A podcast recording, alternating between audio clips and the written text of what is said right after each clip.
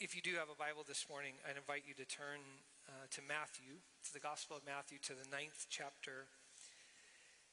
This morning, uh, we move into a new time in the, the church calendar.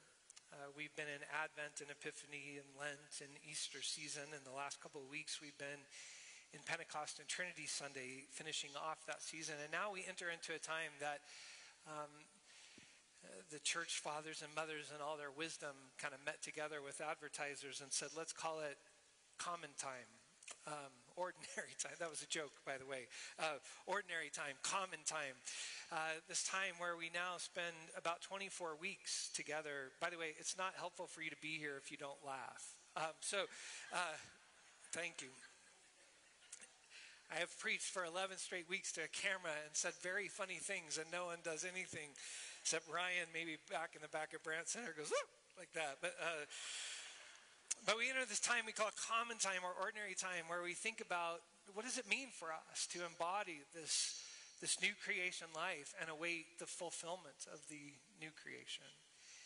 And so, in the next 24 weeks, the readings from the lectionary in the Gospels are from Matthew. And so, we're going to spend time in the Gospel of Matthew.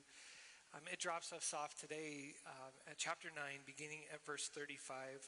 If you have that, and if you're able this morning, you're with us, I'd invite you to stand in honor of the Lord's word. Matthew 9, 35 through 10, 8. Jesus traveled among all the cities and villages, teaching in their synagogues, announcing the good news of the kingdom, and healing every disease and every sickness. Now, when Jesus saw the crowds, he had compassion for them because they were troubled and helpless, like sheep without a shepherd. Then he said to his disciples, The size of the harvest is bigger than you can imagine, but there are few workers. Therefore, plead with the Lord of the harvest to send out workers for his harvest. He called his twelve disciples and gave them authority over unclean spirits to throw them out and to heal every disease and every sickness. Here are the names of the twelve apostles. First, Simon, who is called Peter, and Andrew his brother, James the son of Zebedee, and John his brother, Philip and Bartholomew, Thomas and Matthew the tax collector, James the son of Alphaeus and Thaddeus, Simon the Cananaean or Zealot, and Judas, who betrayed Jesus. Jesus sent these 12 out and commanded them, Don't go among the Gentiles or into a Samaritan city. Go instead to the lost sheep, the people of Israel. As you go, make this announcement The kingdom of heaven has come near. Heal the sick, raise the dead, cleanse those with skin diseases, and throw out demons. You received without having to pay, therefore give without demanding. This is the word of God for the people of God. Thanks be to God. You may be seated. So, we're going to be in Matthew for the next 24 weeks and uh, probably break that into kind of three sections. In these first eight weeks, I want to think about how the kingdom of God or the new creation has come to us. And then we will kind of transition and begin to think about the keys of the new creation or the keys of the kingdom. As Jesus begins to teach us the nature of this kingdom, what are the key aspects of it? And then we'll finish with eight weeks thinking about how this kingdom, this new creation, creates all kinds of upheaval. Uh, for you cannot receive the new unless you let go of the old. And there's great upheaval that comes with the coming of the kingdom. But this morning, if you have a Bible with you, um, I would love for you to put something in chapters 9 and 10. And I'm going to walk you through because we get dropped off kind of a, uh, about a quarter or a third of the way through the Gospel of Matthew. I, want to talk about where we've been. So today, I'll probably do a little more teaching than preaching, but that's okay. Um, and if you ha- if you are taking notes, both of you, this would be this is there's going to be good stuff today. And so I want to walk you through and, and think about uh, Matthew with you. So if you if you turn to the very beginning, Matthew begins this way: a record of the ancestors of Jesus Christ, the son of David, and the son of Abraham. He gives a genealogy, um, and then if you go to verse 17, so there were 14 generations from Abraham to David, 14 generations from David to the exile uh, to Babylon, and 14 generations from the exile of Babylon to Christ. And so, if you have a Bible and you like to underline or circle things, I'd invite you to circle those three things Abraham, David, and the exile. So, what Matthew is telling us from the very beginning is Matthew is going to tell this story of Jesus through the lens of three particular things. It's going to tell the story of Jesus through the lens of Abraham, through the lens of God's people that were formed by father Abraham and mother Sarah. That they are going that whatever Jesus is going to be, he is going to be a fulfillment, a conclusion. He's going to bring to fruitfulness the story that got started in Abraham. So this is going to be Israel's story that Matthew is going to tell us. It's also going to be the story of David, of the fulfillment of all the expectations of a kind of shepherd rule, a, a godly rule in all of creation, set up in the imagination of a ruler like David. Um, we need a new son of David, Matthew will argue, and Jesus is going to be the fulfillment of that. But there's also a sense in which this is a fulfillment of a kind of exile. Uh, I don't know if we've talked about that before, but uh, there is this theme in which we look at the Old Testament, we think about an exile where Judah and Benjamin were exiled into Judah, but they look back and realize, wait a minute, the whole nation of Israel was exiled into Egypt, but then they look further back and think, no, the whole world has been exiled from God's purposes. And, and so even though a new temple has been built and the Jews are able to kind of live in and around Jerusalem, they still realize things are not the way they're supposed to be. Things, there's a kind of exile. Rome is in power. And so Matthew's going to tell this story in this way. Whatever Jesus is, he is a fulfillment of the story that started in Israel. He is the embodiment of the rule that we hoped for in David. And this Jesus is going to bring the world that is in exile back into right relationship with God. Are you with me?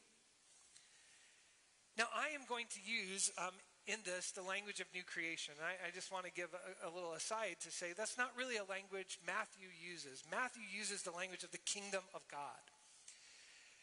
I don't think it's wrong for us, and I'm going to use the language of new creation often, not just because we've been using that around here.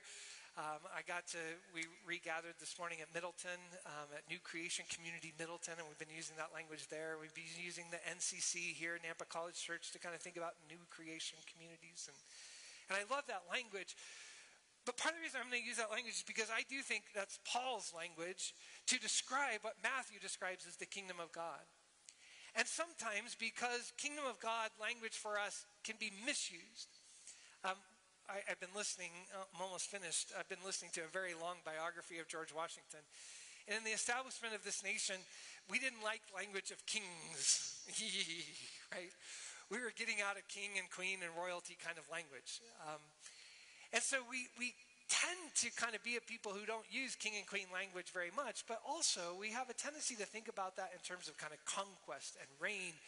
And I think, as we'll see in Matthew, when we hear language of kingdom of heaven, then we think the goal of the gospel is somehow to get us out of here to there. And what I'm going to argue as we read Matthew together is Jesus came not to get us from here to somewhere else, but to initiate the renewal and reign of God, to finish the story that Israel began of the healing of all creation. To finish the story that David began of a rightful rule of God as shepherd over his creation and the end of this brokenness and exile between us and God and then between us and each other because of it. And Paul can say that's a new creation, and Matthew will say that's the kingdom of God in our midst. At the end of chapter one, we get the birth of Jesus, um, fulfilling Isaiah's expectation. We also get the coming of the Magi. As I've said to you before, if all we had was Matthew, we'd have a very boring Christmas pageant. Um, we would not nearly have to recruit as many children to fulfill roles. Uh, we'd have no angels, no shepherds. We'd just have three wise guys, right? And we're not even sure three is the right number, but we have, we just have magi in it.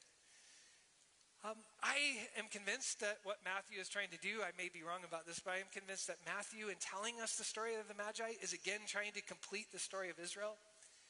In 1 Kings chapter 10, uh, uh, a ruler from the east, a woman named the Queen of Sheba, hears about Solomon, the first son of David, and all his power and might and wisdom. She doesn't believe it. She has to see it for herself. So she travels all this way. And when she sees Solomon in all his splendor, she passes out. And she brings him gifts of gold and spices to celebrate this kingship.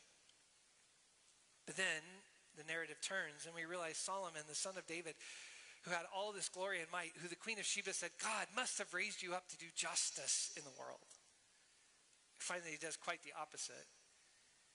And turns the people's hearts away from God. And so we need a new son of David. And so Matthew reminds us that there were three guys who came from the east with the very same gifts the Queen of Sheba had gold and spices. They threw in myrrh, because who doesn't bring myrrh, right? Who doesn't throw in myrrh? But they bring in myrrh as a way of saying this king that they have come didn't make them pass out. In fact, was quite the opposite of the way Sheba experienced Solomon. They experienced a king in humility. And so it shouldn't surprise us that the gifts that they bring also include gifts of death. For Matthew tells us right away, this is going to be a new son of David who turns the whole expectation upside down. That was really good. Um, hope you're taking notes on that. If you have a Bible that has headlines, um, notice what the next headlines are. At the end of chapter 2, escape to Egypt. Mary, Joseph, and Jesus have to escape to, to Egypt. And why do they have to do that? Because of the next headline the murder of the Bethlehem children, a ruler who is paranoid, who's going to kill male, male babies. And then after they escape from Egypt, chapter 3 moves into this moment where Jesus passes through the waters of baptism with John the Baptist and ends up in the wilderness. Only to then, in chapters 5, 6, and 7, go up on a mountain to proclaim the way of the kingdom. Now, if you're following, that's this Egypt, paranoid ruler killing babies, water, wilderness, mountain. Ring any bells? If it doesn't, we're sending you back to Children's Church, to the felt boards. For it is the same story of Israel, again, coming out of Egypt, fearful of a ruler trying to kill male babies, passing through the waters of new creation in order to enter a wilderness, to be formed to be who God wants them to be, then to go on a mountain and hear the Torah, hear the law proclaimed the way of the kingdom notice, if you have a Bible, for chapter 4, verse 23. Before the beginning of the Sermon on the Mount, we get this verse. Jesus traveled throughout Galilee, teaching in their synagogues. He announced the good news of the kingdom and healed every disease and sickness among the people. Now, hang on to that verse, okay? And I want you to notice a couple of things in your Bible.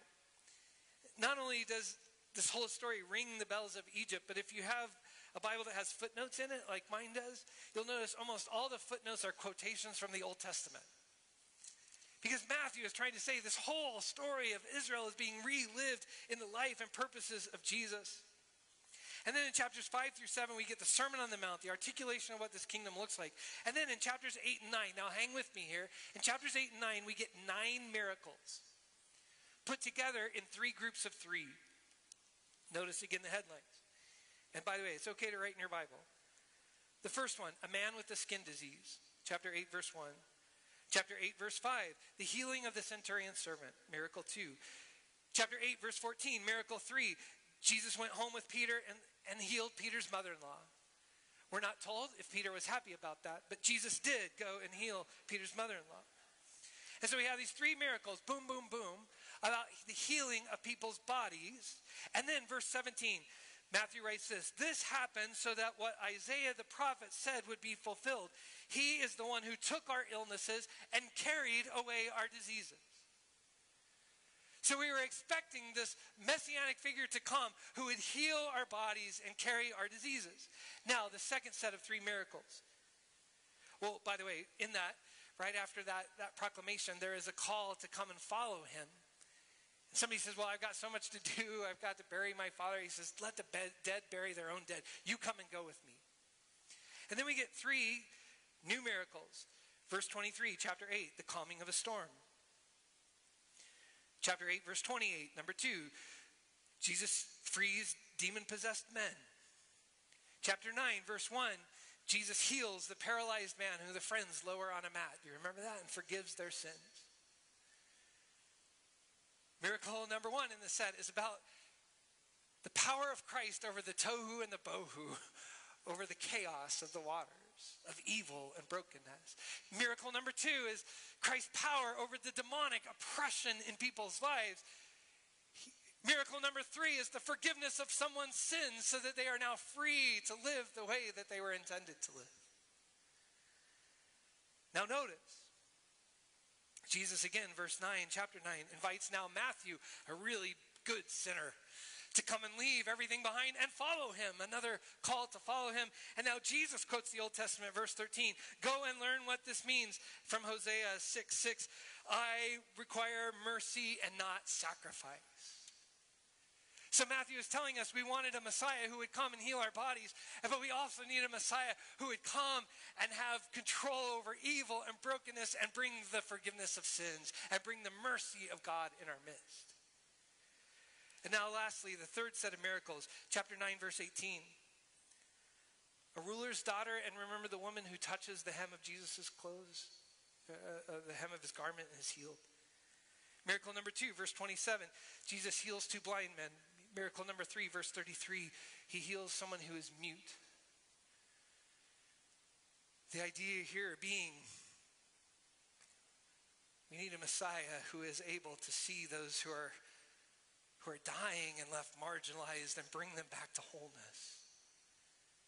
And as the kingdom comes, those who are unable to see it, their eyes will be open and they can see. And those who are unable to even find the words to speak about it, their lips will be loosed and they will be able to speak about the coming of God's kingdom. And now, you're not very excited yet, but I told you to hang on to chapter 4, verse 23. So go back there for just a second and keep Chapter 9, verse 35, where our text started today. Keep those together like this. You ready? Here's 423.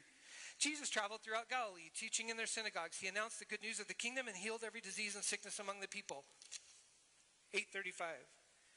Jesus traveled among all the cities and villages, teaching in their synagogues, announcing the good news of the kingdom and healing every disease and sickness. Bing, bing, bing, bing, bing, bing, bing, bing. So weird.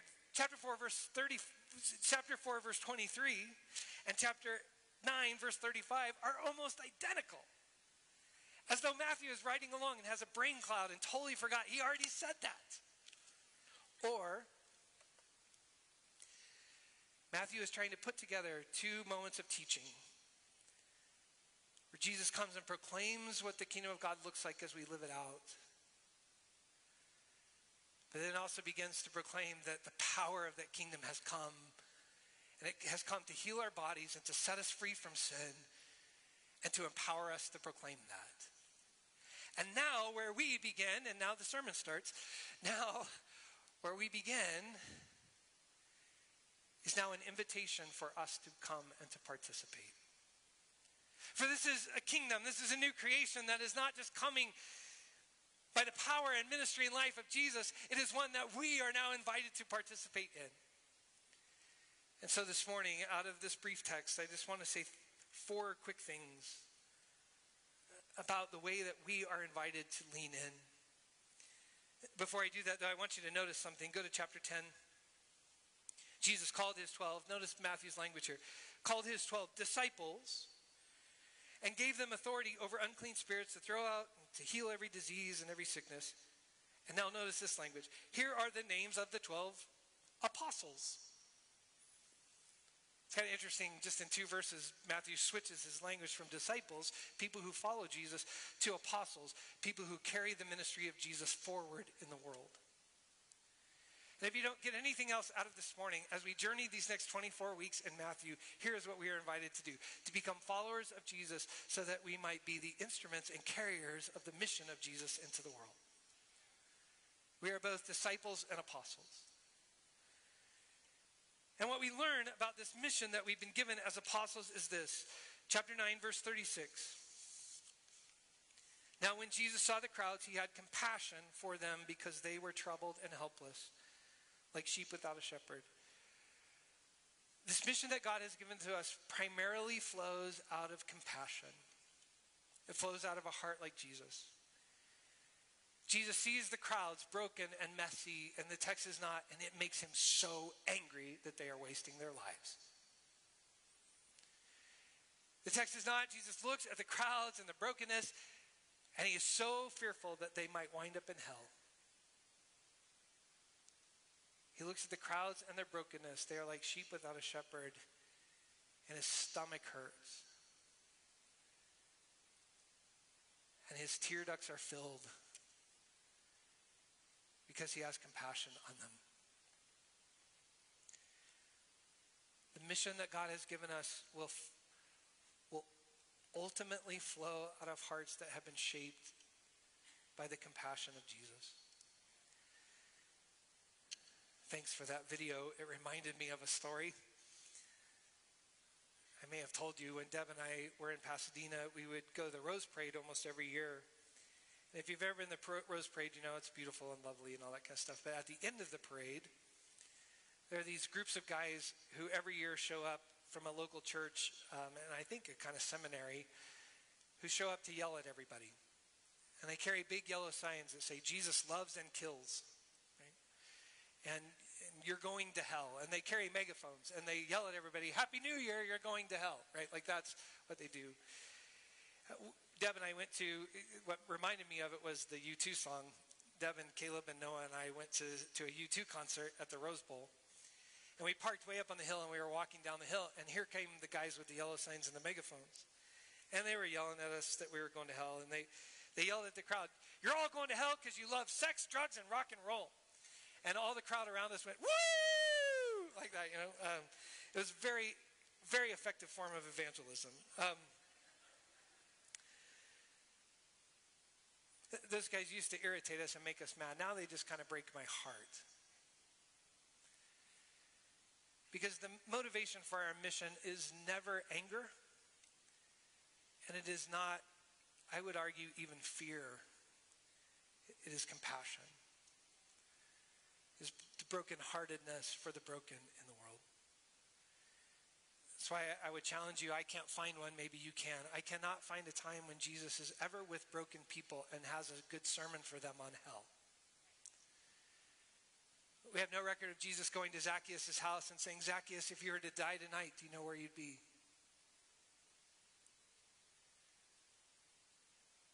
The tone of the text is as though Jesus says to Zacchaeus, Zacchaeus, you know you were created for more than this, right?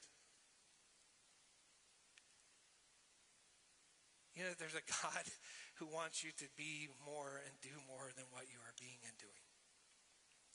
Now, it's not that Jesus doesn't talk about hell before you send me emails and texts. He does. But every time I found Jesus talk about hell, it's when he has a good group of Pharisees in his midst. And he wants to say this Oh, you want to talk about judgment? Let's talk about judgment. You want to pick out the speck in everybody else's eye while you whack each other with the log in your own eye. It's very quiet in here. Um, but anyway, uh, maybe it's quiet out there too. Uh, second thing, quickly. Verse 38. Therefore, plead with the Lord of the harvest to send out workers for the harvest. We pray we pray that God would send workers into his harvest field. It's interesting that the language is workers. We're, we are to respond to what God is already doing in planting and growing a harvest. I wrote an article this week for Holiness Today on prevenient grace. Um, it was fun to think about that doctrine again. It's a doctrine where Wesleyans, we believe God is at work in the world already before we ever get there. And Jesus says, listen, the Spirit of God is at work in the world. The harvest is growing. What I need are workers to go out and harvest. Which leads us to chapter 10, verse 1. He called his 12 disciples and gave them authority over unclean spirits. And I'm going to empower you to do what you need to do. I'm going to give you authority and giftedness. And the rest of the whole text in chapter 10 is about, and I'm going to teach you how to just trust me that I will show up when you need me. And there will be places of hospitality where I am at work and you need to respond. And lastly, verse 2 the names of the 12 apostles Simon, Peter, who's called Peter, Andrew, his brother, James, John, Philip, Bartholomew, Thomas, Matthew, the tax collector, James, Thaddeus, Simon the zealot, and Judas, who betrayed Jesus. That list is significant for us because it's a reminder that as we are sent out in mission, we're never sent alone. If I had a whiteboard this morning and a few more, a little more time, I'd show you every time the disciples are listed, scholars wrestle with the fact that they're listed usually in, it depends on how you break them up, but clearly either in three groups of four or six groups of two. It's usually this way Peter, Andrew, James, and John. And then Philip and the next three. And then it's usually Simon and the next three. Like, they're listed in groups of four as though they were sent out always, either in groups of four or two sets of twos. For as much as I am thankful for the five years of pastoring this church, I know that I am not in this alone. That we're called to do this together as a community. We are participants together. And I love that in this list we get Matthew, a tax collector, and Simon, a zealot. You could not get two more politically diverse people than that. Matthew, who has spent his life helping to kind of be a conservative and participate in the building of empire and another who has spent his life violently revolting against it. I love that they're both included as far right and as far left as you can get because it's a reminder that we who have entered this kingdom have been shaped by a politic that, that is so deeper and broader than just being a person from the right or the left, a conservative or a liberator. And even Judas reminds us that our response to the call is not enough, that each of us has to guard our lives and be faithful. For it is easy to join the mission only to make a mess of things. And so this morning, as we journey together, as we begin this journey for the next 24 weeks uh, through this part of the Gospel of Matthew, we are reminded today that we have a mission. A mission that begins with compassion. It's a mission to be workers in the field. It's a mission in which we are empowered by God, but it's a mission that we do together. And, and I want to conclude by saying that, I think we at this church and in this time have a couple of significant moments of mission in front of us. Um, I felt like an Idahoan a couple of times this week. Um, a couple of times this week, I was trying to get from the north end of Eagle home at like five in the afternoon, and trying to find a, an Idaho way home. Right? And there's just all these people moving here. There's just cars everywhere. And there were like sanctified cuss words coming out of my mouth as I saw these people like, ah, there's no, ah, there's no fast way to get anywhere anymore. I thought, oh my word, I've become an Idahoan. I said to the folks in Middleton this morning too, I know for some of you, it's kind of heartbreaking when you see so many of these fields around us that for years you have watched um, the seasons come and go and they they grow onions or sugar beets or corn potatoes. And you're now seeing many of those fields be sold and, and uh, farmers building really big homes. And, uh, and those fields being turned into housing developments. Out where we live, it just feels like every field is becoming all these homes. I, I hope that you're not too discouraged by that.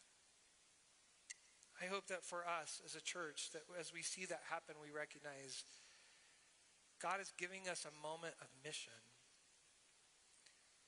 And those fields may now have a very different kind of harvest in them, but a harvest nonetheless. And as we see all those homes and all those folks moving into this area, that we that we plead, to use the language of the Common English Bible, we plead with God that God would raise up workers for that mission. And I know these last few weeks um, have been incredibly challenging with regards to the race conversation and race relations. And I know those conversations can be really divisive. Um, I was sharing with a, a young pastor this week, I, I said, you know, I, I, feel about this conversation the way I feel about holiness conversations. That,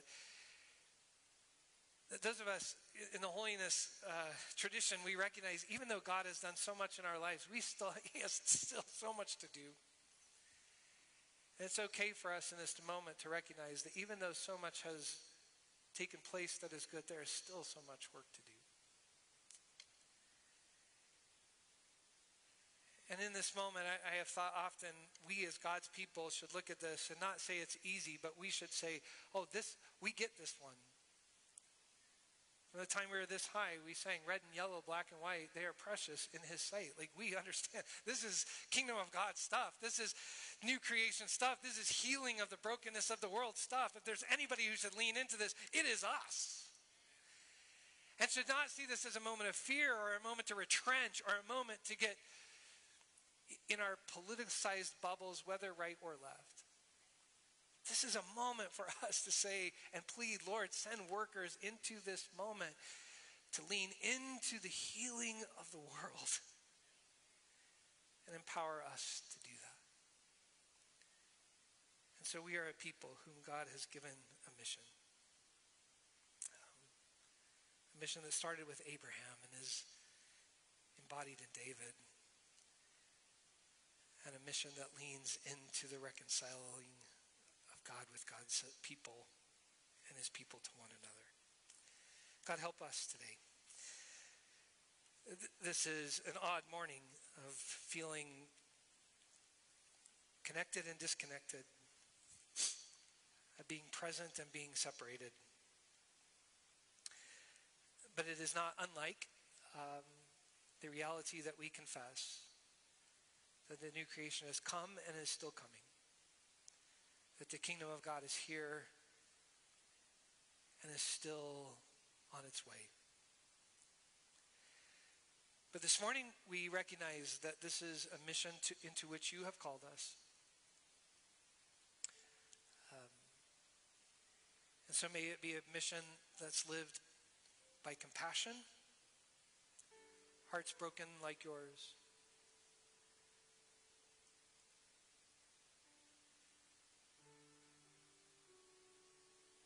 May it be a mission that we recognize um, is empowered by you. And may it be a mission we do together.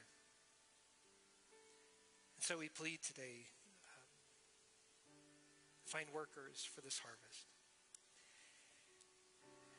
And we pray that we would be part of that.